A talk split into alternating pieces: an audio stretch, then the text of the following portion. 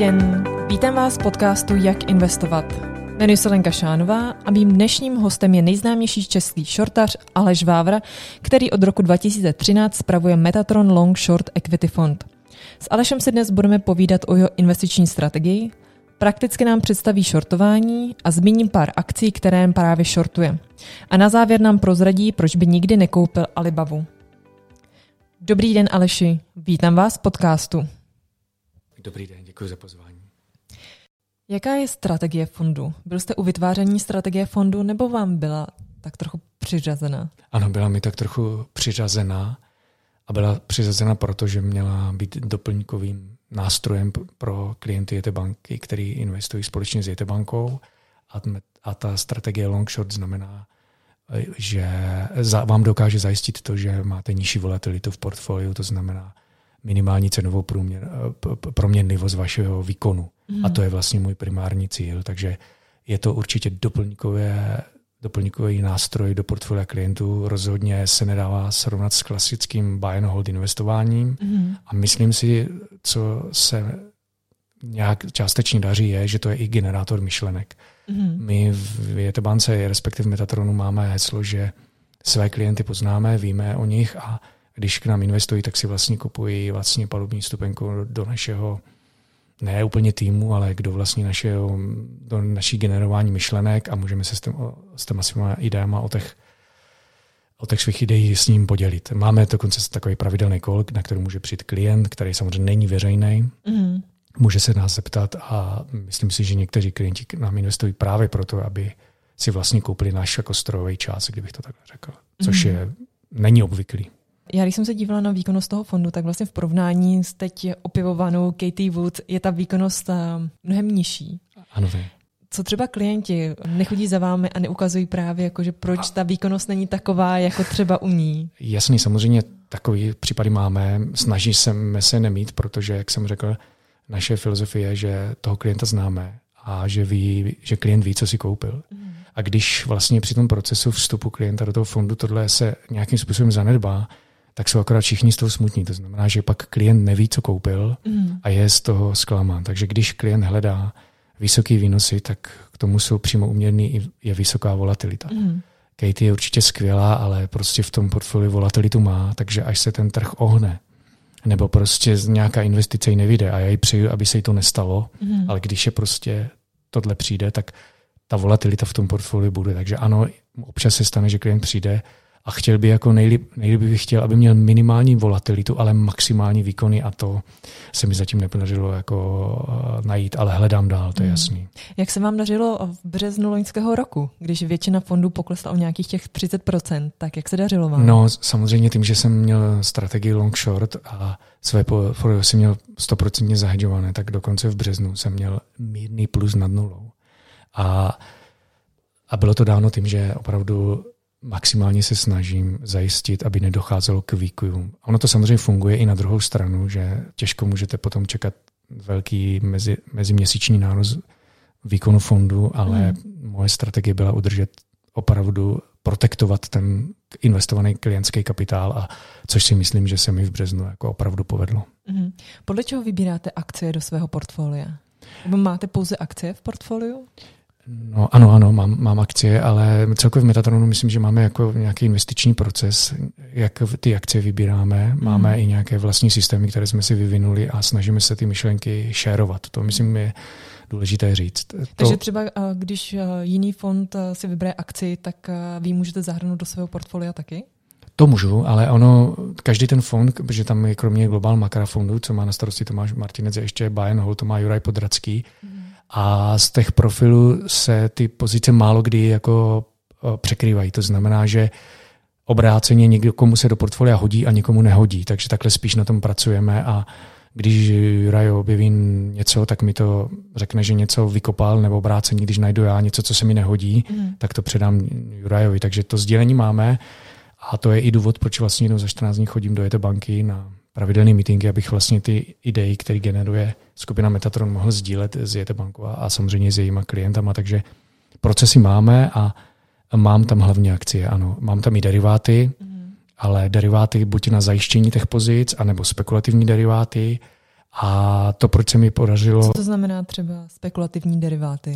To znamená, že to není derivát, který je určený na pokrytí nějaké pozice. To znamená, když nakoupíte akce Microsoftu, tak si můžete derivátově zajistit, aby vám neklesly, ale zároveň se omezujete budoucí výnos, protože ten derivát něco stojí. Mm. To je jedna použití, jedno použití derivátu a druhý derivát je, že čistě máte derivát, který spekuluje jenom na pokles té akcie, což znamená, že si koupíte derivát, že si myslíte, že akcie Microsoftu klesnou.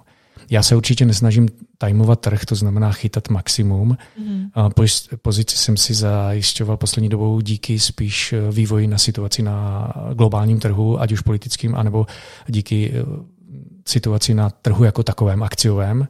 A to v březnu vlastně jsem, mi, eh, jsem v té době měl to portfolio 100% zahedžováno, proto vlastně mi to ten hedge udržel. No. Takže mm. tak vlastně takhle se to stalo. Takže kdybych býval neměl to portfolio zahedžované a to jsem deklaroval svým klientům, tak samozřejmě bych dostal stejný punch, jak dostali všichni ostatní, ale neodpovídalo by to takto mimo profilu. To znamená, že bylo to správný, já to považuji za takový svůj mini úspěch. Hlavně zažil jsem takovou nepříjemnou věc, já jsem měl otevřený nějaké shorty a já jsem si musel vlastně třetí týden v březnu rozhodnout, jestli je zavřu nebo ne. Mm-hmm. Myslím, že to byla vůbec nejtěžší rozhodnutí, které já jsem ve své jako investorské historii udělal, protože kdybych je nezavřel, a já jsem je zavřel, mm-hmm. tak vlastně ten vracák, nebo respektive ten, ta cesta nahoru, která byla rychlá a já jsem ji nečekal, by vlastně mě přinesla jako ztráty. Mm-hmm. To znamená, že podařilo se mi to zvládnout, udělal jsem to dobře, jsem s tím spokojený, udělal bych to znova a byla to asi nejtěžší rozhodnutí, protože kdybych ten short, ty shorty, co jsem měl, nezavřel, tak jsem v podstatě sice březen měl mal, malý plus, ale duben bych měl jako hrozný mínus. Mm-hmm. Tím pádem bych vlastně tu volatilitu porušil a hra zároveň určitě by se to klientům nelíbilo, protože řekli, tak fajn, my se těšíme z toho, že v březnu jsme nedostali punch, ale o to jsme dostali větší v dubnu, kdy všichni už jako vydělávali, takže bylo to extrémně těžké, to musím říct, že to bylo opravdu asi nejtěžší, co jsem kdy v životě investorsky se musel rozhodnout. No. A jaký je pro tento portfolio, kolik akcí máte short a kolik long? Nedá se to tak říct, to vlastně já ve své pravidelné zprávě investorů informuji vlastně, kolik mám takzvanou net pozici, to znamená, vy můžete mít 100% long i 100% short a pak máte vlastně neutrální pozici. Takže to je, co se týče poměru, to mění podle situace. To se, to se týče portfolia jako takového, tak ano, jsou pozice, které mám long a nemám je zajištěný. Já, kdybych měl mluvit o nějakých long pozicí, tak já nevím, věřím e gamingu a e-sportu. To si myslím, že je opravdu jako budoucnost.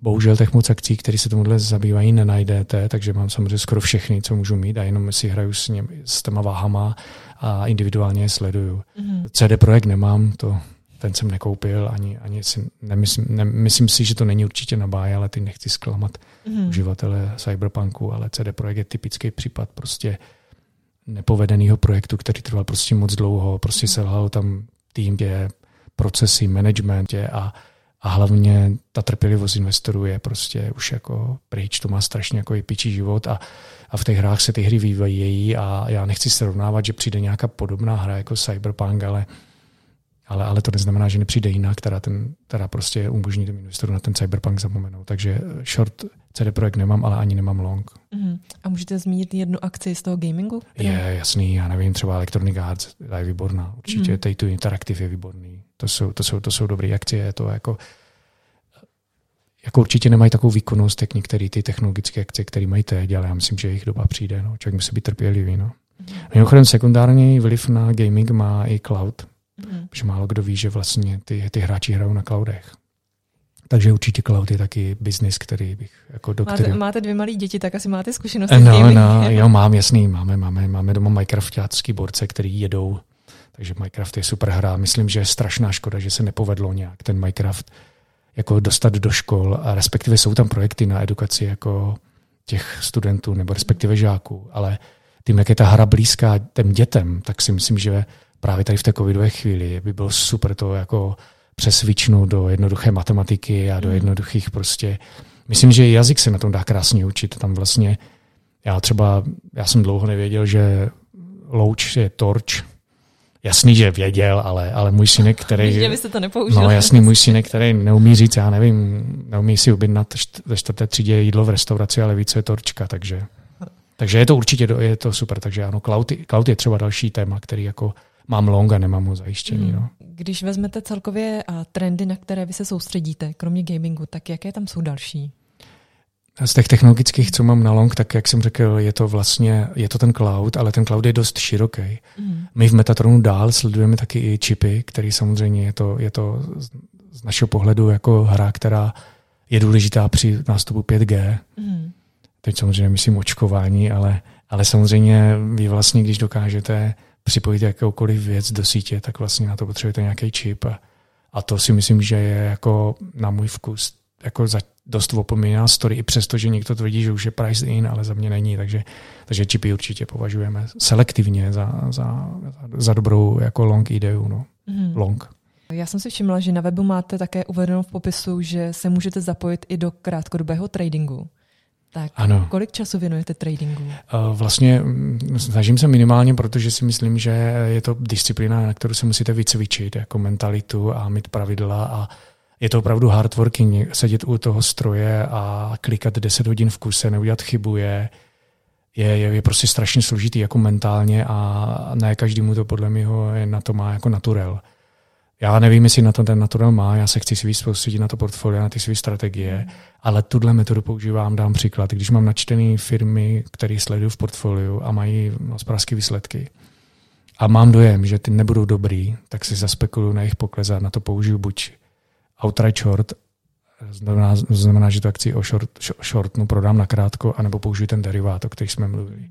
Takže tady tenhle trading používám v těchto výjimečných situacích. To znamená, když buď jsou hospodářské výsledky, anebo vznikne situace na trhu, která je která se nedá předem definovat, ale je unik. To znamená, dám příklad třeba, já nevím, a jo, když je IPO a podaří se mi to koupit a je tam IPO ráno, tak se na tom svezu, ale je to, kdybych si udělal zpátky backtesting svých, svého track recordu, tak určitě to je marginální jakoby vlastně eh, přídavek k tomu mimo nadvýnosu, mm. nějakýmu, jestli tam mám, ale je to v tom profilu vzpomenutý proto, abych to mohl dělat, když bych chtěl. Mm. Takže to určitě eh, jako minima, minimálně to používám. Máte všechny své úspory ve fondu, nebo si jedete nějaký uh, oddělený v uh, svůj fond? Ne, ne, ne. Ty, ty akcie, který, peníze, které bych chtěl alokovat do akcí, mám uh, alokovaný do, do fondu ale mám i jiné jako soukromé investice, mm. takže ne, nemám všechny peníze jenom v akcích, kdybych jako odpověděl na vaši mm. otázku. No.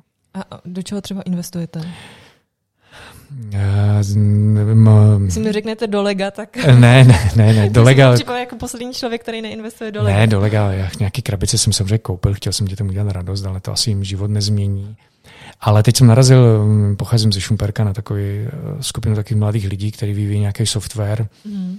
tak do nich jsem investoval a je to, je to samozřejmě něco, co asi můj život nezmění. Doufám, že jim jejich ano. Takže nějaký, kdybych to měl říct, tak je to ano, je to startup, takže je to malý nevýznamný startup. Mm. A samozřejmě nějaké nemovitosti mám, ale jako historicky a, a ty se snažím jako rozvíjet, mm. takže je to, ale určitě většinu část mám jako alokovaných do akcí. Mm. Já se vrátím k těm akcím. Jak v průměru dlouho držíte akci v portfoliu?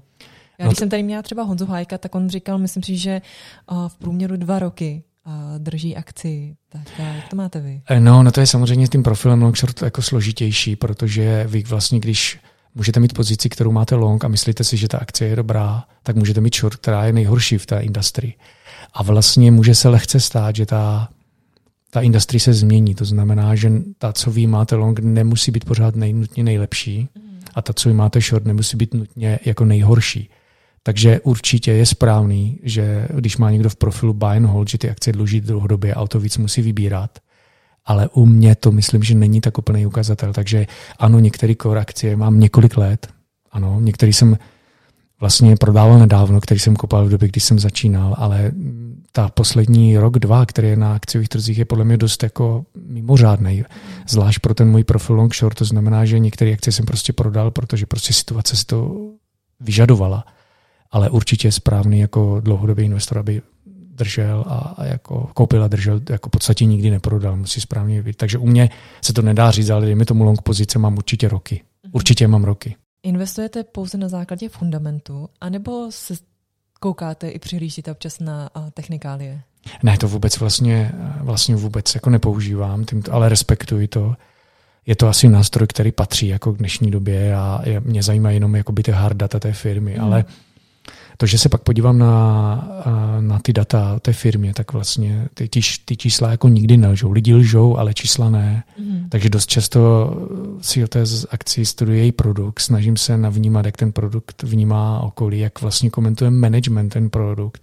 A někdy používám i sociální sítě, takže mně přijde, když management prezentuje, že nějaká produkt, co má, je špičkový a na videu to YouTube vidělo 50 lidí a já z toho 20krát, tak, tak, tak to je vždycky jako takový alert můj první. Hmm. Stejně tak, když se pak prostě podívám, že ten člověk prostě to video neaktualizuje. A, a to nevadí, když vyrábíte ocelové trubky, tak asi nebudete video na, ale když to je někdo, kdo tvrdí, že je v autoindustrii, v, v samoředitelných autech, ale nemá k tomu jako nic, tomu ne, dalšího nezískáte, tak mi je to divný. No. Tím hmm. pádem neříkám, že každá firma musí mít super sociální sítě, ale o čem to řekne, no, což se mimochodem v minulosti mi to doskrát pomohlo najít jako ten reflekt přes ty sociální sítě, no, to se mi jako stalo, takže to určitě používám. No. Inspirujete se třeba obchodama, které udělají jiné fondy?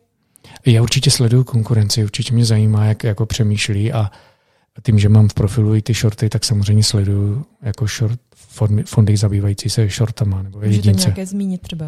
Já nevím, já, já nevím, jestli mám říct přímo jako účty, jo. Ne, tak třeba samozřejmě sleduju, sleduju Frasera Peringa, který je Teď mluvíme pod... o twitterovských. Ano, účet, třeba ne? například, ano, který je podle mě star. Já vůbec se divím, že ho sleduje tak málo lidí jako na Twitteru, na to, jaký má neuvěřitelný fenomenální úspěch, takže to si myslím, že je jako hrozná škoda a že ho lidi nesledují, ale hmm. beru to, že když není někdo short, tak ho nemusí sledovat. Ale ta short strana je podle mě dobrá i pro ty longy, to znamená pro ty portfolio, aby aspoň věděli, kterou firmu nemají koupit.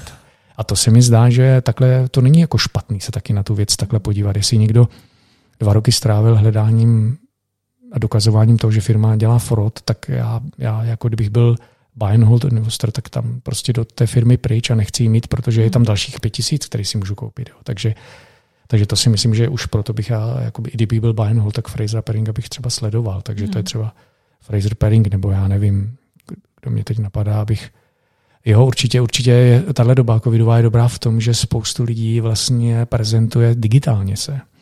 Vlastně díky tomu já jsem viděl některé jako hedžové fondy, které prezentovali svoje myšlenky digitálně, byť jsem si to zaplatil, ale nemusel jsem do Londýna nebo do New Yorku. A to si myslím, že je dobrý a myslím si, že tohle je plus téhle doby, že já bych do New Yorku nele, neletěl, abych poslouchal 8 hodin někoho a měl jet a byl 4 dny na cestách, to, to stojí strašných sil, to opravdu ne. Mm. Takže určitě díky téhle době jako si myslím, že je spoustu věcí se dá sledovat digitálně a to je super. No. To, to, každý by to jako vydržel i po té covidové době, no. to by se mi líbilo. No. Vy jste asi nejslavnější český shortař a známý se hlavně díky vlastně shortování společnosti Wirecard kterou jste ale shortoval docela dlouho. Ano, ano, jako několik let, ano, bohužel, no. Takže je, je, ano, jestli, ano, je, bylo to bolestný, ano, jestli se ptáte na tohle, tak to bylo bolestný, jako já jsem měl Mě by zajímalo, jak je to těžké, když vám pořád někdo říká, že prostě ta, a, ta firma je stabilní a vy jste vlastně ten největší hlupák na světě, že ji shortujete. Ano, jak, ještě na tom proděláváte. A ještě na, ještě na tom proděláváte. Jak, a ještě, jak, na to, ještě to musíte vysvětlit jak klientům. Jak se to psychicky zvládalo? Je to těžké, já samozřejmě potrénoval jsem vůli, to je jako dobře, myslím si, že mě to jako zocelilo díky tomuhle příběhu jsem si našel spoustu nových přátel, který jsem neměl, kteří byli na tom stejně, to znamená... Vy teda, jestli se můžu k tomu vrátit, vy vlastně jste byl nejdřív long a ano, pak ano. jste shortoval. Já vlastně jsem prezentoval na své první přednášce vaší konferenci long akci Wirecard, kterou Vlastně tak jsem to našel. Já jsem vlastně investoval do mobilních pladeb a Wirecard tvrdilo, že ne, že dělá mobilní platby, ale že má ještě něco jako, že sbírá data ohledně zákazníků a je schopné sekundárně prodat a optimalizovat. A mně to přišlo strašně jako revoluční myšlenka, protože v té době ty lidi byli vůbec jako nebyli schopni to mobilní, mobilní platbu dělat a oni už jako přemýšleli o krok. Tak jsem říkal, tak to je jako super. A strašně se mi to líbilo. A tak jsem vlastně to prezentoval jako super buy a a pak postupně vlastně tady tahle stopa, která tvrdila, že jsou inovativní, vymizela a oni už v prezentacích prostě nepřestali prezentovat. Tak jsem říkal, OK, tak je to slepá větev, je to ještě příliš brzo. No a pak postupně ta firma udělala několik akvizic, které mě se nelíbily a ty mě vlastně otevřely oči. Takže první facku jsem dostal, když jsem, když zautočili na to šotaři a tvrdili, že akci, akvizice na Blízkém východě jsou vlastně fake, mm. že ne, neexistují, že ty peníze vlastně jenom ukradly, tak jsem si říkal, OK, no tak tak to je, to je asi divný, to asi není správný, to je, je blbý na to přijít jako od někoho jiného, že si na to nepřijde člověk sám. A pak vlastně rozhodujícím faktorem, proč jsem se otočil short, byla ta akvizice v Indii, kdy vlastně na vlastní, i vlastní investigaci jsem přišel, že vyhodili 350 milionů euro za něco, co v podstatě nemá žádnou hodnotu. No. A pak jsem se otočil short, ale musím říct, že ta akcie stála v té době, myslím, 70 euro a mhm. šla až na 180, takže jako vy jste shortoval v těch 70? A zhruba, tak jsem začal shortovat. Ale to je vlastně to, co při té mé práci musíte dělat. To znamená, jak když se rozhodnu něco mít short, tak musím automaticky počítat s tím, že to nebude spolupracovat. A teď s případem Wirecard vlastně to beru o to, o to vážněji. Mm. Takže nikdy nemůžete otevřít short a my tomu říkáme initial pozice, to znamená, musí být odpovídající tomu, že jste vlastně netrefila ten pík a že se to vohne. Mm. A musíte vlastně počítat s tím, že to bude proti vám a musíte se bránit derivátama a počítat s tím, že ještě se i třeba zavřete tu pozici, ten cover uděláte a pak ji mhm. otevřete znova a tak dále. Takže vlastně s tou short pozicí jako pracujete.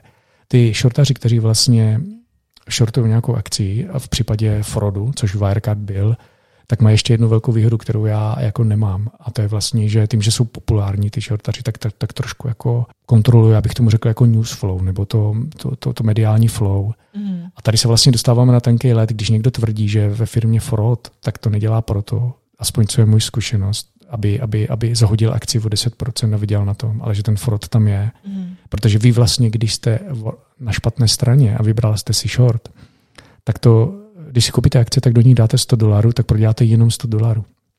Ale jak když zašortu akci za 100 dolarů a dám do toho 100 dolarů a ona jde na 200, tak já už jsem prodělal více jak těch 100 dolarů. Já jsem teda vlastně ztratil to, co jsem do toho vložil a ona může jít ze, ze 100 dolarů na 500 dolarů.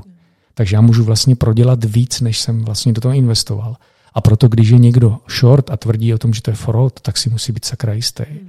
A, ten, a tohle se mi zdá, že, že se tak nějak jako ztratilo v překladu. Že mm.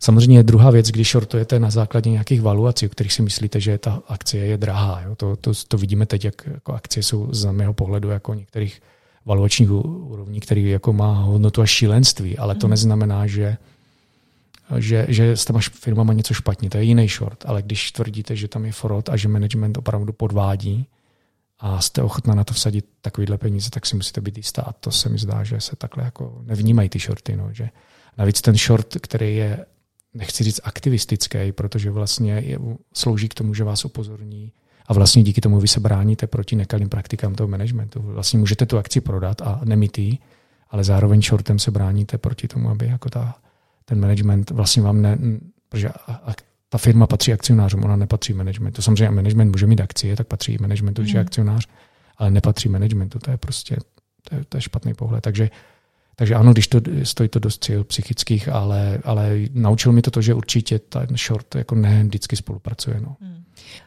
Když jste aktivisticky teda shortoval Wirecard, neměl jste třeba strach z nějakého, z nějakého náhodného útoku? Eh, no já samozřejmě tím, že znám ty lidi, kteří kolem toho byli, a teď nejenom toho Friza Peringa, ale i ostatní, tak ty bohužel se dostali pod nejenom mediální tlak, ale dokonce i vydírali, dokonce se jim pokusovali hackovat počítač, samotného toho Frasera mu nainstalovali doma kameru, nasadili na něho agenta, jo? takže to je, to je šílenost úplná, to mně přijde až nemožný. A to se nebavím o tom, že proti vlastně shortu byl i ten německý regulátor, ten Buffin, mm. který vlastně místo toho, aby ty podněty, které poskytovali, prošetřil, tak vlastně automaticky útočil na ně jako na ty vlastně, na ty shortaře a bylo to samozřejmě proto, že to je vliv toho bývalého managementu a tak dále. Jo. To, a, a samozřejmě ten regulátor nepracoval efektivně, je to jako o lidech jako všude. Tak já za sebe jsem takový pocit neměl. Občas se na mě nalepil nějaký robot na Twitteru, občas nějaký, někdo mě tam vytrolil, vyhejtoval, to asi jo, ale jinak já jsem, já samozřejmě jsem ty myšlenky sdílel, ale spíš v tom českém publiku, než v tom jako hmm. jako globálním, ale v tom globálním jsem počet followerů, co mám, není tak velký, aby se mi nějak výrazně všiml, takže tohle jsem se jakoby jako nebál, ale, ale myslím si, že to je ta temná stránka toho příběhu, že to vůbec není legrace, no. to si myslím málo kdo uvědomuje. No. A tak jak byl Wirecard pro vás úspěšný obchod? Byl, byl. Pro mě osobně určitě taky. Uh, um, investorům ve fondu přinesl nějaký nadvýnost, ale pro mě mě hromadu jako naučil. To si myslím, že to je jako to podstatný. Nikdy bych totiž nešortoval ani akci, o které bych byl přesvědčený, že to je jasný. Nikdy bych neudělal pozici, aby s ní udělal, že to je pozice mýho života. Mm. To znamená, i když by se to tak zdálo, že Wirecard asi už nezažiju, tak i přesto bych do toho že bych to nenapálil takzvaně, že bych do toho nedal všechny prostředky, protože samozřejmě jsou to prostředky klientů, kterým spravuju a musím mít nějakou bezřetnost. Samozřejmě soukromí to je otázka, ale já už ve svém věku nejsem v pozici, kdybych měl pocit, že jako jeden trade mi změní život. No. Tak Takže se vám to stačí takhle. A jakou část portfolia jste alokoval teda do toho a, No, to je vlastně ono, když vlastně vy shortnete a máte třeba jednoprocentní short ve Wirecardu a on mezi tím vyroste jednou tolik, tak vlastně se vám ta expozice zvětšila, takže vlastně vy musíte vlastně cestou nahoru, když to jde proti vám, vy vlastně musíte coverovat. Mm. A to je vlastně to, je to co do, vytváří tu poptávku po té akci, tlačí nahoru, takže to je vlastně takže ano, ta váha byla proměnlivá, takže někdy byla tři, někdy pět, někdy sedm, mm. ale někdy i dva, podle toho, jak ta akcie byla vlastně.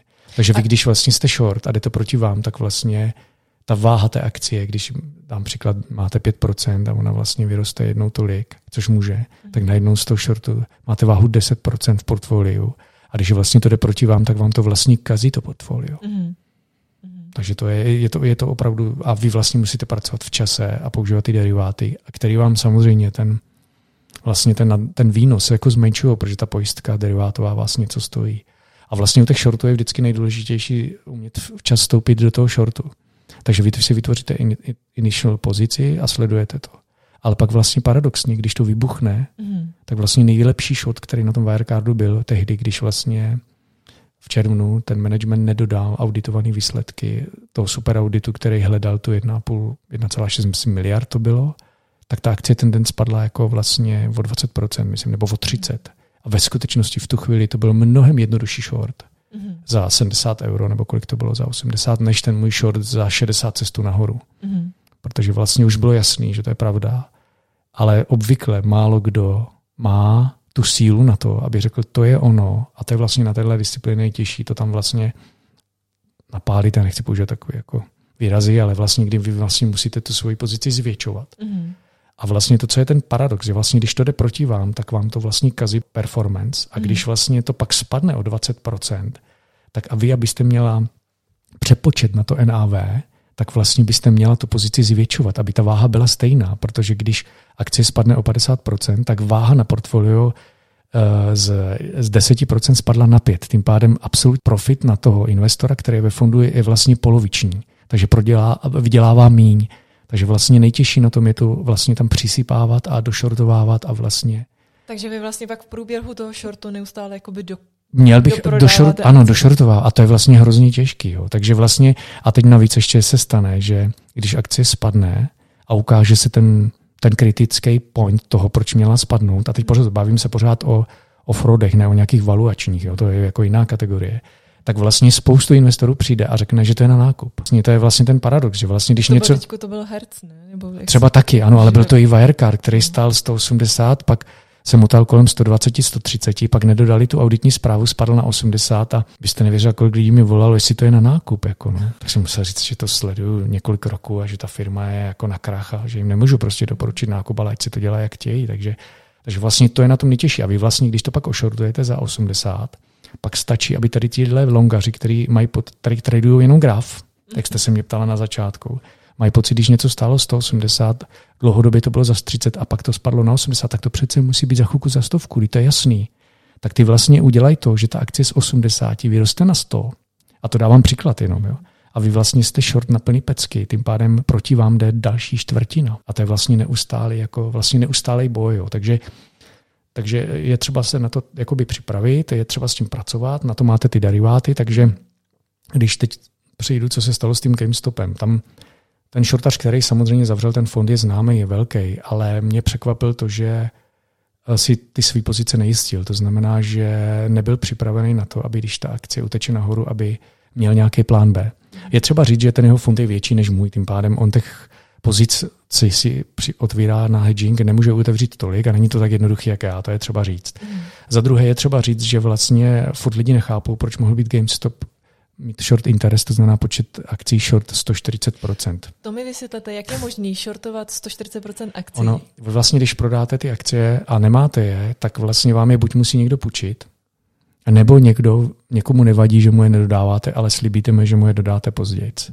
Tím pádem vlastně vy můžete uh, přes deriváty, který vlastně vy, když prodáte derivát, který vytvoří naked short, to znamená vytvoří krátkou pozici, to je moc složitý, to tady nebudu vysvětlovat, ale stane se to, tak když to je někdo, kdo to koupil a je na druhé straně obchodu a nevadí mu, že tu akci nedodáváte, tak to může se nastat. Mm-hmm. Tady to bylo proto, protože ta firma opravdu potřebovala nový kapitál a musela se restrukturalizovat. A ty shortaři věděli, že když jsou short a oni vydají SPO, to znamená secondary offering, to znamená nové akcie, tak proč by vy jako portfoliový investor dlouhodobý jste si kupovala GameStop, který si myslíte, že to je firma na krach, tak do těch akcí nepůjdete. A ty shortaři si mysleli, že právě na tom SPO si ty akcie koupí a tím zavřou ten short. Mm. Takže je to dost běžná strategie, že shortař je short a když potom firma je opravdu v problémech, nemá peníze, potřebuje se restrukturalizovat, vydá nové akcie, musí na ně dát slevu, aby ty současní ji koupili, tak neznamená, že ty současní koupí, že můžou s tou firmou skončit, protože už ji nemají v ní důvěru. A právě na tom SPO se dost často ty shortaři dovírají. Takže tady se to stalo proto, že oni se chtěli dovřít na SPO, který se nekonalo, tam přišel přímý investor, který vlastně kapitálově stoupil, tím pádem ta firma nepotřebovala ten kapitál a pak už se to zvrtlo. Samozřejmě ten shortař, který byl v GameStopu, těžko může zavřít velkou pozici derivátově, ale já to mám udělaný tak, že když plynule přejdu do své short pozice, co mám firma GSX, Shendu, což je vlastně čínská vzdělávací firma a je to úplný podvod. Kdo je trochu zvídavý, tak si dá do Google a najde, že prostě fejkují tržby, fejkují uživatelé. Ale problém tady téhle firmy je, že vlastně uh, když vám dojde hotovost, tak to je vlastně ten průser, vlastně, kdy vlastně se na to přijde, což je VRK. To znamená, vy v účetnictví můžete sfixlovat ty výsledky, je to, jde to hůř, ale můžete, ale vlastně, když negenerujete ten biznis, tak vlastně se to pozná na těch tržbách, vlastně na, to, na té hotovosti, která tam není. Buď jako úplně rozkradená, utracená za akvizice, což udělal Wirecard, anebo prostě vykazujete peníze, které nemáte. Mm-hmm. A to je otázka času, kdy to GSX Chandu to musí udělat, protože prostě Ford to je. Ale stalo se, že ten shortař, který ho doplatil na ten GameStop, vlastně museli, měl ve svém portfoliu short i to GSX a to šlo ze 45 euro, dejme tomu, teda 45 dolarů 50, až na 150. A já, protože jsem, ne, že bych to předpokládal, ale tak my tomu říkáme brzdu, tak já jsem měl nakoupený deriváty, to znamená call opce, Jasně. za nějakým strike pricem, který mě vlastně zavřou ten můj short. Takže já jsem měl první strike price 70 a druhý jsem měl 100. Mm-hmm. Tím pádem to cesta nahoru mě to stálo nějaké peníze, ale nestalo se to, že jsem musel jít na trh a kupovat bez hlavě, mm-hmm. ale věděl jsem, že ty obce mi vlastně to zabrzí. Zároveň za ty obce jsem něco zaplatil a to mě vlastně stojí navíc, ale mám, mám klid. A to je vlastně to, jakoby to, co, s čím vy musíte počítat při tom, při tom jakoby shortu. Tady u tohohle borce mě to trochu překvapilo, ale uznávám, má velký fond, uznávám, že má větší power, takže určitě Určitě si myslel, že to přetlačí, to znamená, že prodá těch akcí víc. Je to běžný nástroj, který se používá, není to nic mimořádného. Dost mě překvapuje, jakou to jako vlnu, vlnu jako nevole vyvolalo. No. Že když se vlastně short, tak jste vlastně proti pokroku, což je jako nesmysl úplný. No. Kdyby nebyli shortaři, tak kdo by jako prodal vám ty akcie, když by všichni, co si je koupili, je drželi. Mm a firma by neprodávala nový. Takže jako vytváří to likviditu a je to legitimní součást trhu. A to se vůbec nebavím o nějakém valovačním shortu, že si myslíte, že akcie je prostě drahá, mm. že existují drahé akcie. Pojďme si vysvětlit technicky, co to, to shortování je. Všichni samozřejmě víme, že nejprve prodám, pak nakoupím, ale jak, jak je to technicky, jak pro uh, investora, který akcie půjčuje, tak i pro investora, který se půjčuje a i pro brokera. Protože když jsem tady měla minule uh, právě Lukáš Kotrbu, tak uh, on vlastní nebo vlastnil GME akcie mm-hmm. a on dostal třeba nabídku od brokera, mm-hmm. že je mhm. může půjčit za 50% úrok. To je určitě půjčoval mě, no. a 50% to je v rámci tržní ceny?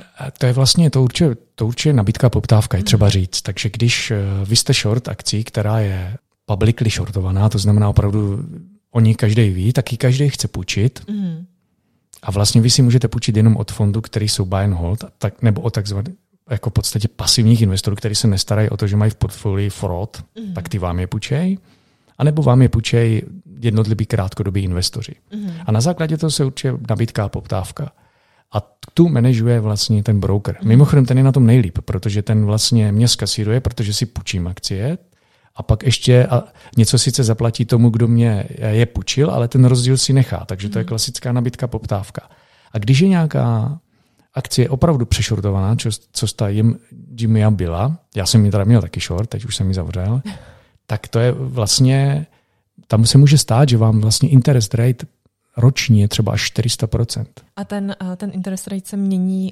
Denně, denně, denně, denně, denně ano. Takže ano. pokud já se domluvím se svým brokerem, tak že to platí je na den, za 50%, ano. tak je to jenom na dny. Takže a ne, je to podle podmínek, co on vám dá a on hmm. se vás musí jako zeptat, tak to, jak dlouho mu to musíte půjčit, protože samozřejmě čím vy díl tu akci půjčíte, tak tím pro toho shortaře je to lepší. Takže mě, když půjčíte vy akci na jeden den, tak mi je to k ničemu. Protože jestliže si nemyslím, že jestliže nevím a nemám indicie, že něco se stane zítra, mm-hmm. tak ten short se neotočí jenom proto, že já jsem short. To znamená, že ty největší, nejtěžší na těch shortech je, kromě, kromě té psychiky a musíte si být jistá, protože, jak jsme se bavili, když jste short a jdete proti vám, tak vás to stojí o to víc peněz, mm-hmm. je vlastně domluvit si ty akcie, sehnat je a dlouhodobě si je půjčit. Mm-hmm. Jenomže když se začnete zajímat o nějakou akci ve velkém množství na dlouhou dobu, tak co vás napadne první? Že se s ní asi něco děje. To znamená, první, co řeknete, tak moment.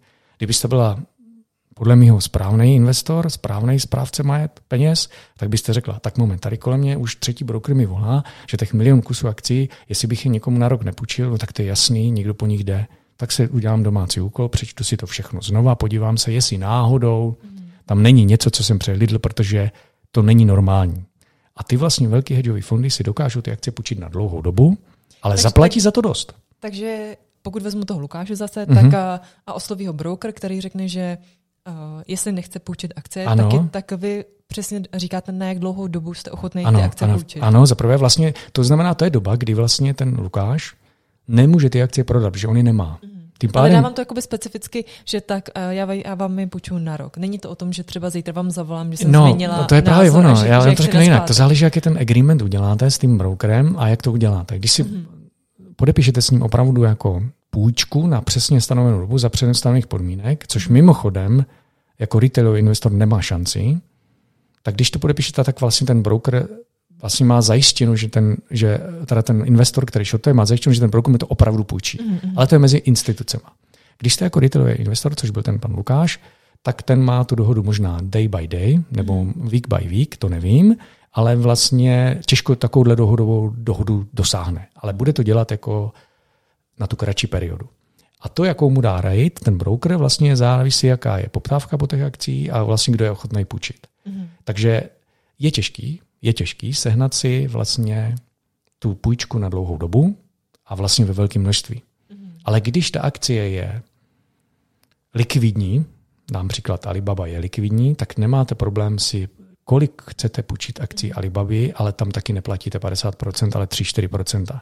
A vy, když budete mít v portfoliu Alibabu a někdo vám zavolá, jestli mu půjčíte milion kusů Alibaby na rok, tak řekne, jasný, Alibaba je super firma, za rok bude výš, nevyplácí teda dividendu, ale, ale za tenhle interest rates, který já jako dostanu, když ji půjčím, mm-hmm. vlastně mám jako dividendu, tak já to rád udělám.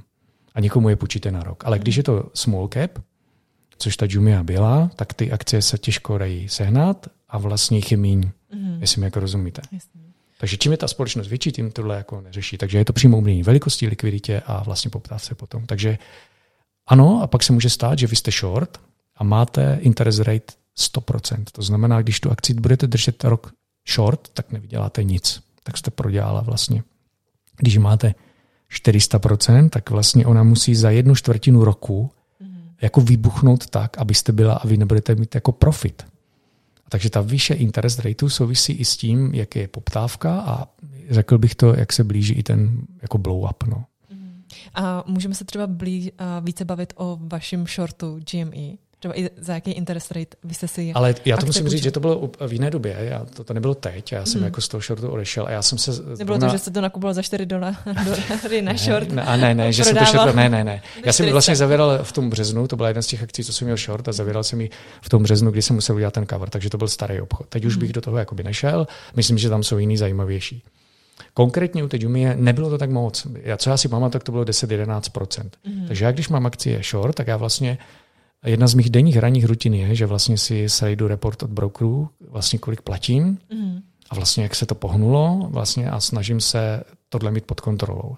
Takže to totiž mě zmenšuje budoucí profit, to je logicky, takže určitě to musím sledovat. U Jimmy si pamatuju, že to bylo 10% plus minus nebylo. Mm. U Wirecardu jednu dobu to bylo hodně, ale pak taky málo.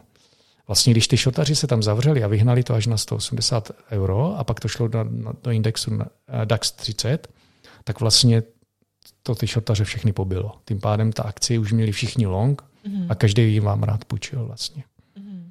A teď, abych to ještě vysvětlil divákům, jako vlastně, nebo posluchačům, no to je vlastně složitý se v tom orientovat, ale když máte akci, která má 180 euro a vy jste přesvědčena o tom, že je, že je vlastně fraud a že vybuchne, tak vy si můžete koupit i derivát, a, a, který bude, má v sobě nějaký časový hledisko a můžete si říct, a teď tady musím říct, že ne, ty deriváty nejdou na několik let, mm. ale jdou třeba na rok, na rok a půl, na dva. No, takže ty deriváty jdou koupit i na, na rok, i na dva, ale ne dé, déle. Tak vy si můžete koupit derivát, který tvrdí, že Wirecard bude za rok a půl stát 40 euro. Mm. A to, to vám každý řekne, není šance. Tím pádem za něho nezaplatíte tolik a zaplatíte za tu put opci, dám příklad 10 centů, protože mm. ta pravděpodobnost je malá ale pak, když opravdu Wirecard vybuchne a vy za něco, co jste zaplatila 10 centů, může mít pak hodnotu 30 euro, protože vlastně ta cena se dostane po ten strike, to znamená, když jsem řekl, že to byl strike 40, tak tím pádem a stál, zaplatil jsem za něho 10 centů, než to vybuchlo, mm-hmm. tak potom, když ta eh, Wirecard spadla až na 10 euro, a to byla, tak ta, ta obce zdražila z 10 centů na, na 30 euro. Tím pádem, to když si rychle počítám, tak to je 10 krát do jednoho, to je 300 eh, násobně. Jste mhm. vlastně 300 násobně, ne násobně. A potom vám vlastně stačí, že do toho dáte 10 tisíc euro a máte z toho 10 tisíc euro krát 300. Mm.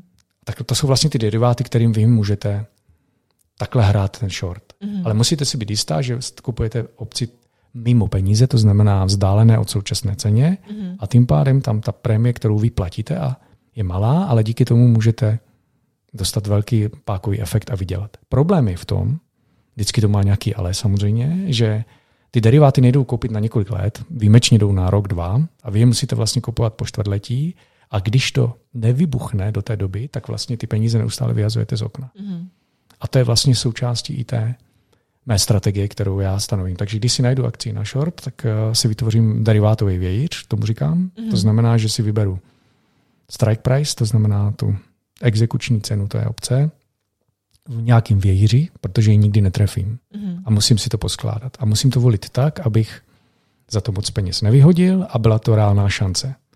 Takže dám příklad ze svých short pozic, který teď držím, tak eh, jo, tak mám průměrnou tu duraci, tu délku až 6 měsíců.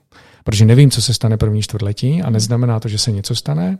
A GSX eh, Chandu je fraud, ale aby naběhl regulátor, a něco s tou společností dělal, když doteďka to nedělal, tak ta pravděpodobnost je malá. Byť, mm-hmm. byť jsou tam nějaké podané nějaké žaloby, byť je tam podaný oznámení, ale u americké komise vlastně vy, dož to nereportuje ta společnost, tak vy vlastně se moc nemáte možnost dozvědět, mm-hmm. je, že si šetří. Ona to samozřejmě oznámí, ale americká komise může šetřit, koho chce. To, může to být rutinní šetření, ale ona nedává detail. Takže ty firmy, které dělají foro, tak málo kdy se k tomu přiznají, že už byli na komisi a že to mhm. vypadá blbě. To samozřejmě oni zapírají, ale tím, že se objeví zpráva, že je vyšetřuje a je to porzení na foro, tak to už je ten spouštěč. Mm. Ale když se to nestalo do teďka, tak, tak já musím počítat s tím, že se to nestane dál. Ale ono se to samozřejmě stane, protože tady ta firma zrovna konkrétně nemá cash. To je otázka času, kdy vlastně ty výsledky prostě oni budou revidovat dolů a vydají nový akci, a což vlastně bude přiznání. To bude ta kapitulace. Mm. A, a myslím si, že to je to, čem se změní sentiment do téhle akcie, takže, takže, takže to, to může být ten spouštěč, ale nečekám, že se to stane v únoru. Musím počítat, že by se to mohlo stát, ale je to málo pravděpodobné. A to je ten věc, který já používám. Mm. Takže tu Jumiu jsem zavíral v tom březnu, kdy jsem dělal ten cavern a pak už ji nemám. Mm. Je to mimochodem dost takový, byl to takový public short. Je to, je to tak. Je to stejný problém jako všude. Nafejkované účetnictví, mm. tržby prostě žádný, žádný prostě žádný e-commerce Afriky to není, a, ale to, že to jde nahoru, to je jedno. Jak funguje um, shortování, když uh, firma vyplácí dividendy? Ano, vlastně to, vlastně to, vlastně musí, to, to je správný dotaz. Vlastně buď je to součástí toho agreementu, ale i vy jako, to znamená, že můžete říct, že ty dividendy jakoby nechcete, a potom samozřejmě si to necháte promítnout na ten interest, ale jinak samozřejmě já, když jsem akcie short, tak mě ta dividenda nepatří, patří vám, když si od vás tu akci půjčím. Mm. Takže Co... ta zvětšuje můj náklad, ano. Mm. To znamená, že vám přijde na účet tím pádem? No, my, no to, je, to je technikálie samozřejmě, no. ale dostanete i vy, jako když máte ten agreement, jak měl ten Lukáš s tím brokerem, tak samozřejmě ten broker mu to zajistí, protože mm. si to zprostředkovává od toho člověka, co mu půjčil tu akci, tím pádem vlastně vy jako investor to nemusíte vůbec řešit. Mm. Ale když máte velkou dohodu Jak mají ty velké fondy, tak to musí být součástí toho agreementu samozřejmě. No. Mhm. A já když se vrátím eh, na zpátek jako k tomu agreementu, který, eh, který my máte, a i když já souhlasím, že akcie si můžete půjčit na rok, nicméně průběhu se rozhodnu, že, že chci na jednému vrátit. No tak se samozřejmě, já, já jenom abych tady vysvětlil, my máme takový brokery, kdy uh, ty agreementy nedokážu uzavřít na každou akci, to za prvé, za prvé. Ale... To znamená, že ne každá akce jde shortovat teda. Ano, výborně, Bro, výborně. Ano. se rozhodne, Přesně tak, já ji prostě, on mi nesežene, anebo já, ty podmínky jsou pro mě neakceptovatelné. Takže někdy se mi podaří ten agreement udělat, někdy ne, je to dost výjimečný, ale mám zase brokera, který je mi to schopný dělat na denní bázi a protože jsem jeho klient, tak on je vlastně, neříkám, že mi je 100% garantuje, ale mám pocit, že mě volá mezi posledníma, že ty akcie chce, jestli mi rozumíte. Mm-hmm. To znamená, že ten agreement se mi, jako musím objektivně říct, já nepatřím těm, který se mi ho podaří dosáhnout. Mm-hmm. To jsou ti velcí borci, který jako je teď, teď skvízuje ten Reddit. To je, tyhle to mají. Mm-hmm. Ale když máte dobrý brokera, který je transparentní, Chceli... Jakýho třeba používáte vy? Já třeba, dobře, já, já, já, já, já používám několik, ale dobře, řeknu tady třeba Interactive Brokerage je v tom dobrý. Mm-hmm. Ano, mhm. pro retailového investora, který chce tohle zkusit, tak na tohle Interactive je dobrý, má to vymakaný, mm-hmm. to prostředí je transparentní, informuje tam dokonce před obchodováním v hodinách, kolik těch kusů má, můžete se podívat. Mm-hmm. A pak vlastně, když chce ten akcie zpátky, a to je součástí agreementu, tak vám vlastně je zavolá. To znamená, vám řekne, do klouzu mi ty akcie dodejte. A já vlastně mám na to, že vím, že mě vydrží jenom jeden den, když budu muset tomu Lukášovi vrátit. A ten, ten broker mě nechá, ať si to během dne nějak z obchodu a když tak udělá ten buy-in, to znamená nucený dokup a tím vlastně to tlačí nahoru. Mm-hmm. Takže to je něco, co vlastně eh, je nepříjemný pro toho šortaře, ale je to, je to vztah od toho brokera, to je vždycky jako. A samozřejmě, když máte malou pozici, tak to je jako málo kdy se tohle stane. Mm. Ale když máte větší pozici, tak se to stane jako pravděpodobně. No a pak jsou, říkám, stoky, u kterých to vůbec jako není problém. Mm. Půjčit si 100 milionů kusů akcí Microsoftu není problém vůbec. To. A naopak, mm. to je likvidita, protože vlastně vy, když si to půjčíte, tak to musíte prodat, tím pádem ten broker má flow, to znamená, pošle tam ty ordery, to znamená, musíte mu zaplatit ten tiket, to znamená za to, že, že to s ním jste to udělala. Navíc mm. ten broker ví, že dalších 100 milionů kusů musíte zpátky koupit, má, takže ten tu druhou nohu má zajištěnou to obchodu mm. a ještě má od vás zajištěný ten interes, který dáte, takže shortování je normální likvidit. Dostat, kromě jiného taky dodávání likviditu na trh. To není nic neobvyklého. Mě by docela zajímalo, když Robinhood teda neúčtuje žádný poplatky, klientům, tak na čem vlastně vydělává? No, ono, to, to se taky bohužel jako ztratilo v překladu. Jo. No. On samozřejmě to není žádná charita a oni to flow klientský, který mají, vlastně předávají jiným a ty to zobchodovávají. Co tak si mám po tím představit? To znamená, že vy, když si chcete koupit ty své akcie, příklad prosím vás, nemluvím o vás, mm. tak on ty ordry vlastně pošle brokerovi, který to zobchoduje proti vlastnímu klientovi. Mm. A tady právě ty Robin Hoodáci, aniž by věděli, nebo někteří z nich to asi tuší, tak to právě to flow, to znamená to, kam jaký objednávky a kolik co chtějí, tak ty informace i tu faktickou objednávku předávali té firmě Citadel, která vlastně pak zachránila toho šortaře, protože vlastně vyplatila z těch závazků, který měl. Takže zadarmo není nic, ale vám to vlastně jedno je, vy chcete tu akci a to, co se taky neříká, že vlastně ty Robin Hoodáci kupují ty akcie at best, to znamená, za nejlepší cenu v tu chvíli. Protože vy, když si dáte limit, tam si dáte cenu, tak vám to nemůžu koupit vlastně, když to chcete koupit dráž, a když to chcete prodat, tak vám to nemůžou levnit, když si dáte ten limit. Mm. A když dáte at best, tak vy vlastně eh, říkáte, kupte mi to, jak vy uznáte za vhodný, co v danou chvíli bude možný. Samozřejmě a to už je pro mě prostor na ty takzvané spready. To znamená, že oni vám to můžou koupit samozřejmě o tisícinku dráž teda ano, prodat a sami si to koupit, ale to se, jako, to se nesmí, ale těžko se to dokazuje. Takže to je určitě první prostor. Druhý prostor je, že oni ten váš nákup pošlou proti prodeji vlastního klienta. To znamená, že ani na burzu nedají. A z toho taky mají fíčko. Takže rozhodně to zadarmo není a ty Robin Hoodáci si myslím, že si ani nedokázali představit, že to je jak s Facebookem, že ty data, které vy tam máte, vlastně jako někdo obchoduje. Tak ano, to byly data ohledně objednávek. No a pak byla skupina hedžových fondů, který vlastně v podstatě proti ním obchodovali a nebo je vlastně frontranovali. To znamená, že si to koupili a věděli, že Robin Hojáci teď milují BlackBerry tak prostě si kupovali BlackBerry. BlackBerry, to je neuvěřitelný příběh. Já už jsem myslela, že ta společnost. Ne, já, jsem, já, já, já, tady mám telefon BlackBerry, já mám schovaný v té kapse, já jsem jako velký milovník BlackBerry a já jsem prostě na tu, na tu akci čekal jako tři roky, ona nikam nešla. Prostě. Já jsem říkal, to není možné. Já jsem furt myslel, že někdo koupí, protože to, co se o té BlackBerry, myslím, neví, je, že mají hrozně moc patentů. Mm-hmm. Pak mají divizi QNX, která vlastně se montuje jako do řídících jednotek aut, takže je to podle mě super firma. Mm-hmm. Teď se vůbec nebavím o nějaké jako security, kterou má jako na špičkové úrovni. Mm-hmm. Vždycky říkám, to nosí ten telefon Obama, Merkelova a já a to je prostě pravda. Ale ty Robin Hudáci, jak jim někdo pomátl hlavu, že to jsou samoředitelné auta, tak z té akcie udělali prostě šilenost a to je prostě nesmysl úplný. To, i ta, i ta vlastní společnost se musela vyjadřovat tomu, že vůbec jako neví, co se jako děje, proč jako její akcie jsou nahoru. Jo. Tak tady vidíte, jak je to úplně jako jako mimo racionalitu. A to je samozřejmě bohužel vždycky problém, když to nabede takovýhle jako neracionální mm. směry, tak to bohužel vždycky skončí špatně a budou z toho lidi smutní a budou zase zanevřou na, na investování a vlastně to kazí to prostředí v tom ohledu, že jako když potom zas bude investování do akcí z prostý slovo, bohužel, no, zas na několik let, no, protože to nemůže dopadnout dobře, tohle tady ta mánie. No. Řekněme, není jednodušší najít akce na long, než... Jo, je, je, je, určitě, určitě. Já, já, já vůbec jako z hlediska přirozenosti, když tady hmm. máte jiný hosty, tak vlastně vy nejlepší najít dlouhodobě investovat v společnosti a vlastně, když si kopíte akcie, tak vlastně se podílíte na růstu té společnosti. To je hmm. absolutně jako správná filozofie a takovýhle druh portfolia, já touhle strategii já nemůžu jako už z principu porazit, to je jako nesmysl. Mm. Ale, ale musíte jenom prostě pečlivě jakoby vybírat. Ale zároveň není pravda, že nemůžete koupit. Vy totiž, když tu akci prodáte a jste short, tak vlastně za to máte ty peníze. Mm. Takže vlastně tím shortem financujete nákup toho longu.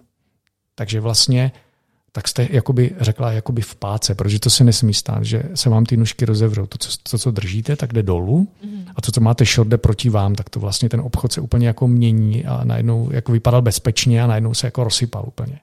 Takže ano, můžete koupit dlouhodobě akci a to je důležitý, to je správný, ale není pravda, že nemůžete ošortovat nejhorší akci v oboru mm. a koupit si nejlepší. A tím vlastně budete vlastně dostanete tam tu páku, to znamená větší výnos, budete efektivnější, ale určitě pro drobného investora shortování není to. Myslím, že je třeba, aby tady zaznělo už právě proto, že můžete prodělat víc, než jste vložil a to si myslím, že mm-hmm. je, je jako opravdu riziko. Je to, je to, to je vlastně jako to nejtěžší na tom, že vlastně musíte být opravdu right, aby, protože když budete wrong, tak to jako opravdu zaplatíte a a teď se nebavím, že ještě vás bude dehonestovat nějaký, nějaký Reddit, Reddit forum a dělat mm. z vás vraha z Wall Streetu, což je úplně nesmysl. No. To, mm. to se zvrtlo.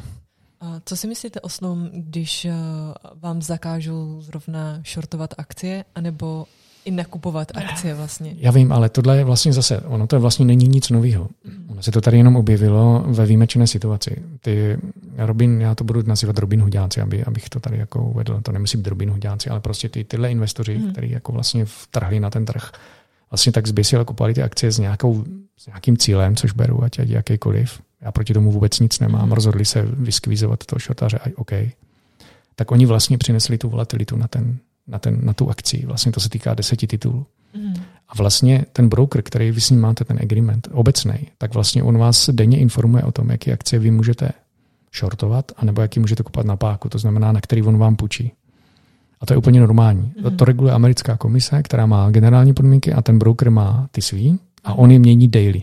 Mm. A vy vlastně, jak máte dobrého brokera, tak zjistíte, jak on ty podmínky mění. Takže není pravda, že v minulosti se nestalo, že lidi nemohli nějakou akci si koupit. Mohlo se, mohlo se stát, že ano, že jim to zamezil. Stejně tak se v minulosti stalo, že vlastně vy vám nepůjčil na tu akci, vy jste na ní měla půjčenou, měl jste páku a on ji chtěl vrátit zpátky, to je běžný. Tady, co se stalo, samozřejmě, že oni nemohli koupit, což je takový divný, jenomže problém je v tom, že vlastně vy, když si koupíte akcie, tak ona se vypořádává T plus 2 a to vypořádává takzvaný vypořádávací agent, což je firma, která je za to placená a ta, ta vyměňuje informace mezi prodávajícím a kupujícím a bere se za to poplatek. A to je se spožením T plus 2. A vy vlastně, když um, máte vypořádat akci, kterou je hrozně volatilní, mění svoji cenu za den třeba i 50%, což je případ tehle, tak se může stát, že ten člověk, který vám ten order poslal a vy ho máte vypořádat, už vlastně zkrachuje za dva dny, protože ten účet vymaže. Mm-hmm. A lehce se může při tom vypořádání stát, že tu akci nikdo nedodá, to znamená, že prodá na krátko, anebo obráceně, že ji že prostě se nevypořádává. Může to mít technický důvod, ale může to mít opravdu, že ji jakoby nemá. A k tomu vy musíte mít složenou zálohu toho vypořádavacího agenta, protože on to musí ty akcie nakoupit a udělat intervenční nákup a vlastně, aby ten obchod byl splněný, protože za něho ručí burza. Vy, když si akci na burze koupíte, vám je nesmí nedodat, to nejde. To za to garantuje burza a ona prostě udělá ten obchod za, aby vy jste to uspokojil, ale ty peníze bude chtít po té druhé straně. A ta druhá strana, když zkrachuje, tak už si nemá kde vzít.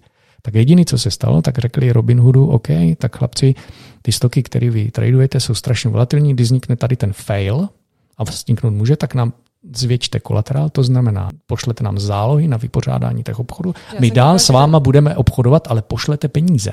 Já jsem koukala, že oni uh, normálně dávají ten kolaterál asi 2%? No to, to záleží, ale asi, já bych řekl, že to je dost malý, ale já jsem si myslel, že bude větší, ale může to být. Ale čekal bych větší, ano, hmm. ano, ano. A oni chtěli prostě jenom víc a ještě u těch konkrétních titulů. Takže to, co se stalo, je, že oni samozřejmě řeknou, že protektovali toho klienta, ale reálně ta firma, ty zakladatelé Robinhoodu protektovali firmu Robinhood, aby díky obchodům klientů ta, ta firma jako neskrachovala. A tohle se nějak jako nepovedlo vysvětlit. No. Mm. To bohužel. Ale je to, neříkám, že je to, stává se to, není to asi na denní bázi, ale to, že vám broker omezuje nějaké obchody, je, je na denní bázi. Tady to byl extrém, ale odpovídalo to extrému té situace. Mm. Že ty stoky lítaly jako intraday 50% plus a minus 40% úplně v pohodě, to je, to je šílenost úplná to. Tak eh, Robinhood teď získal další investice, asi 3 miliardy. No ale získal proto samozřejmě, že to musí ty kolaterály dosypat a já nevím, jaká tam je díra kde. Já nevím, co tam vzniklo, co je nevypořádné. To není veřejně obchodovatelná firma a tam klidně mohla vzniknout díra, stejně jak ten short fond, co shortoval, vlastně po něm vznikla díra, tak klidně může být jim v Robinhoodu. Ale to je vlastně věc majitelů firmy Robinhood. To, hmm s klientem nemá nic společného. A v minulosti se to stalo jako mockrát i u jiných brokerů, to je jenom jak se na to zapomnělo. No. Ale za, za mě to není nic jako mimořádného, ale odpovídá to mimořádnosti té situace, kdy opravdu držíte v ruce jako lištěný granát a, a, a všem, všichni se strašně jako diví, že, že někdo chce, si chce nasadit jako ochranu vestu. Jako. Tak to je ono. No. To vlastně udělali ty vypořádací agenti. No. že pojďme ještě zrekapitulovat akcie, které shortujete, aby posluchači věděli, když tak, že, že long není a, a zrovna nejlepší strategie u nich.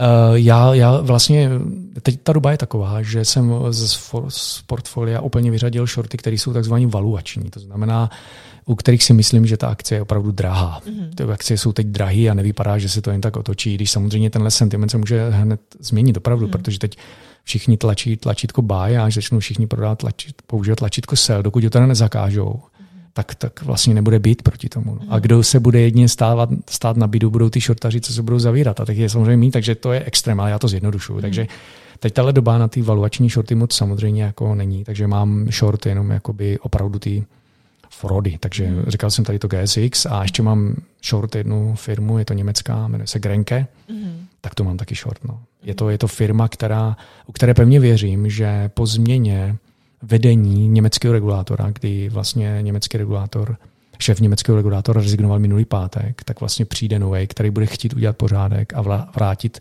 tomu Bafinu, což je ten úřad, vlastně čest, který vlastně bojoval proti těm shortařům Wirecardu a teď se dokonce i terní materiály dostali ven, že i ty zaměstnanci obchodovali jako na, na svůj účet a jako proti akcím Wirecardu, pak v podstatě dehonestovali ty shortaře jako, jako lidsky, když to tak řeknu. Samozřejmě všechny materiály jim poslali a, a tam je ten známý případ, že oni první to, aby začali se zabývat tím sdělením nebo tím podáním, tak vlastně zakázali shortovat. Mm.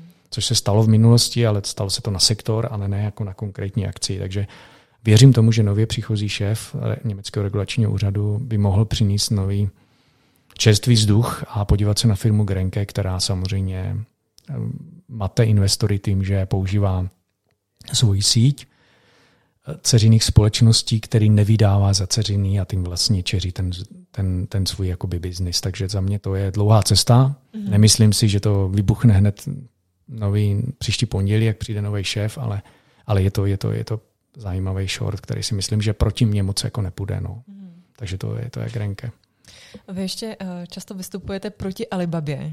ano. A říkal jsi, že klidně se můžeme bavit o tom, uh, proč si myslíte, že by nikdo neměl investovat do Alibaby. Ale zároveň uh, na Alibabě nejste short. Nejsem, nejsem, nejsem. Já, já, já bych to upravil. Já jenom asi by neměl, není úplně přesný, ale jestli i do ní investuje, tak by možná ho mohlo něco zajímat. Tak, já nevím. Tak, tak jsme to Ano, ano, správně. ano. Jak si každý dělá, co chce, to, mhm. aby zaznělo, to uh, nechci vypadat jak mistr světa amuleta a že, že já jsem tady na straně short, teď mi tupým nožíkem uřízávají ruku, mě to bolí a teď tady přijdu a rozdávám rozumí, to bych nerad. Takže mm. já vlastně, co se mi jako na té společnosti nelíbí, jo. když se vlastně na ní vy podíváte a podíváte se na to její výkaznictví, tak jako za mě má jako několik red flagů. Výkaznictví znamená, že vlastně to, co jako oni reportují počet objednávek, které jsou schopni udělat. A vlastně to vezmete velikost průměrné objednávky, vezmete vlastně kolik si ten Číňan vydělá v, za celý rok vlastně, tak vám vychází jako strašný house numera. Jo. Takže takový ten Black Friday, kdy oni vlastně to změnili, teď se to myslím jmenuje 11.11, 11, no, mm. kdy vlastně normálně online vám běží počet objednávek na Alibaba, lidi to sledují jak fotbalový zápas. Já beru, že ta azijská kultura je jako jiná, já to jako uznávám, mm. ale, ale tam lehce dochází k tomu, že vlastně oni už pak nereportují, kolik z těch objednávek bylo opravdu dodaných, kolik se jako nevrátilo, opravdu jako zaplacených, jo? Mm. a kolik z nich vlastně je opakovaných. Takže já třeba nevím, jestli oni berou, a teď vám to řeknu, já to strašně zjednoduším, abych to těm posluchačům přiblížil, protože na to moc prostor není. Ale představte si, že vy si jako koupíte jeden balíček TikToku a to tak vypadá, že oni ho vykazují jako po každé té kuličce. Jako. A to je vlastně to, co jako vlastně ta Alibaba neposkytuje, ten detailní výpis těch ordrů. A to, co je jako zajímavé na této akci, je, že už v roku 2016 je vlastně u americké komise podaný podání nějakého insidera, který to vlastně vynesl ven a vlastně, když si přečtete uh, oficiální dokumenty, který vyplňuje Alibaba pro americkou komisi, formát 20F, tak už od roku 2016 na podzim vlastně je tahle firma vyšetřována americkou komisí pro cené papíry a neví, kdy to vyšetřování mm-hmm. jakoby skončí. A podle dostupných informací ten někdo, kdo to vynesl, tak právě spochybňuje, že jejich dcera Alibaby, která má na starosti jako logistiku a shipment, vlastně, vlastně fakeuje ten, ten, jako tento order flow. A to vlastně trvá jako čtyři roky. A hmm. já bych nechtěl investovat do firmy, která je čtyři roky pod vyšetřování komise pro cené papíry a není schopná říct, kdy to skončí. A tam se stala jedna pozoruhodná věc. Nejde o to, že Jack má je já nevím, jestli jste věděla, že hrál v kung fu filmu. Jako. to jsem se nevšimla. No, to je neuvěřitelné. Já, já neznám CEO jako listované na burze, kde jako borec hraje jako kung fu filmu. Jo, dobře, tak může hrát v nějakým romantickým, ale jo, byl tady jeden člen vysokého managementu Microsoftu, Steve Ballmer, který podle mě měl být rockstar, když jsem ho viděl, jak tancoval na pódiu. Ale to je fakt výjimka, ale není to běžný. Kašlu na to, že Jack má prostě při eh, setkání s investorama na, na, si nacvičil Moonwalker od Jacksona, tancoval tam jako Jackson. Jo. To, to je, tohle, prostě tohle já když vidím, já už jako z principu nemůžu do takovéhle firmy investovat. Takže jedna věc je to order flow, jedna věc je, a to ještě e, není Alibaba jediná, která mm. samozřejmě tam je. Uznávám, že i Češi kupují na Alibabě, jo, to je třeba říct. Korejci určitě taky, ale je tam i jiná firma JD, která vlastně taky jako vlastně dělá to samé, co Alibaba je konkurence, takže není, ona nemá tam monopol. Mm. Navíc Alibaba vlastně vykazuje v, v finanční divizi vlastně ona to neparceluje ty výsledky tak, že vy vlastně, když si chcete otevřít e-shop, tak oni vám na to půjčí, ještě vám nakoupí a ještě vám to vypořádávají. A oni to taky nesegmentují. Tak to jsou další věci, kdy vy vlastně v podstatě dalo by se říct, že za, za peněz Alibaby dokážete udělat e-shop a tady se pak spolu podílí na tom Black Friday, takže tam je takových jako red flagů a, a oni to nejsou schopni detailně eh, dát. Takže když zapomeneme na Jacka Ma, zapomeneme na americkou komisi pro cené papíry a mimochodem se stala jedna zajímavá věc, že eh, odchodem amerického prezidenta vlastně odešel některý komisaři, jim skončilo vlastně období a Jake Clayton, který tam do té doby byl za administraci Donalda Trumpa, byl vlastně právní poradce Alibaby při IPO. Takže co když to je náhodou, takže Jake Clayton odešel, přijde nový komisař a teď se, teď se to vyšetřování, který trvá 5-6 let, konečně pohne a najednou vám ten Jack má zmizí. To fakt jako chcete do takové firmy investovat. Takže dobro, možná, dobrý, já to teď budu parafrazovat, třeba tre, natáčel nějaký klip někde nebo trénoval na nějaké tancování. Takže, a to, co je nepodstatné a to, co by mělo asi zaznít na závěr Alibaba je, že to je vlastně kajmanská struktura, kdy vlastně vy nekupujete konkrétní aktiva té, té Alibaby, kterou má v Číně, ale kupujete vlastně akcie vehiklu, který je nalinkovaný, ale smluvně který vy vlastně tu smlouvu nevidíte, na výkonnost Alibaby jako v Číně. Já nevím, jestli všichni, co mají long Alibabu, jako tohle vnímají jako riziko. Já třeba ano, ale tím se tady nechci nikoho dotknout, nic nechci hejtovat a to je to, co mně přijde, že se nějak ztratil v překladu té Alibaby. Takže, takže to je to, nemám i short, to beru, ano, ale, ale dokážu si představit, že přijde nová administrativa do Bílého domu, vymění komisaře a, a jestli přijde na Bloombergu headline, že Alibaba má dodat, dodat další informace ohledně, tak to asi, ta akcie asi nepůjde nahoru. A teď mimochodem, já, já, já to opravdu nevím. Tady tohle jsem, mám nastudované, protože sleduju účty, který dlouhodobě jako samozřejmě sleduju a na tuhle problematiku upozorňuju. Mm. To je mhm. třeba říct, aby to tady Herr Greenberg je člověk, který dlouhodobě je proti jako vlastně nechci říct proti Číně, ale proti některým praktikám, který vlastně kanibalizují jako ten americký kapitalismus a, a vlastně od, od, odváží ty peníze pryč. Jo. A to je vlastně i případ toho, jak jsme se bavili, ten film China Hustle, mm-hmm. kdy vlastně ten upozorně na to, že, že vlastně ty firmy, které podnikají jenom v Číně a jsou listované na americké burze, vlastně moc není důvod, aby tam byly listované, protože oni si vezmou peníze z, toho, z těch fondů a z těch drobných investorů v Americe, ale ve skutečnosti mají 100% alkoholní biznis jako vlastně vlastně, vlastně jako v Číně. Jo. Mm. A to je případ toho GSX Chandu, kdy vlastně oni, oni vlastně jako až to, až to vybuchne, on to vybuchne, tak samozřejmě všichni, kteří jsou účastníci amerického akciového trhu, na tom zapláčou. A to jsou i penzijní fojny, to jsou i důchodci, to jsou i drobní spřadatele.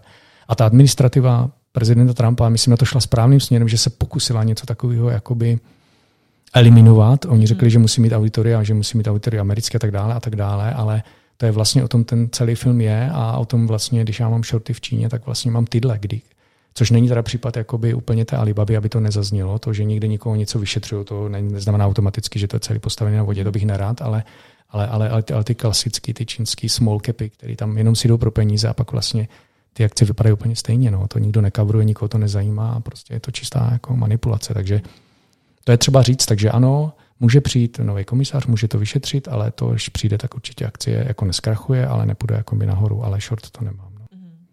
Já mám ještě jeden dotaz. Včera jsem poslouchala diskuzi na Clubhouse a někdo tam zmiňoval, že vlastně to, že já si nakoupím akcie, ještě nemusí znamenat, že vlastním.